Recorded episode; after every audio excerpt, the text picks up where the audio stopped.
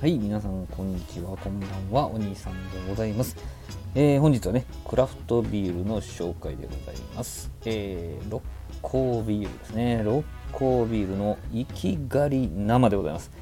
いやーラッピングというかねもう浮世絵の写楽のパッケージで、えーパンチありますよね。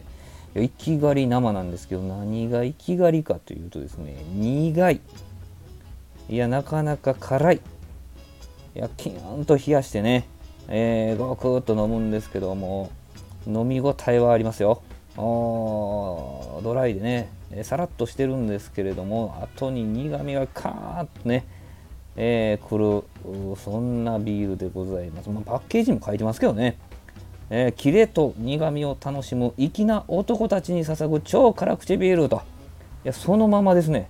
すっきり爽快なのに飲み応え十分なのは膜が100%使用だからってね、えー書いてあります。いやもうね一口飲んだらカーっていうね、えー感じです。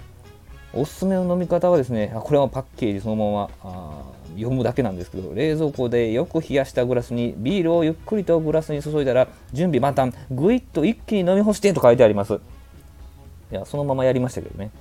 いやこれもね、えーえー開発の進む阪急三宮駅のね北側の阪急オアシスでまたこれも買ったんですけども。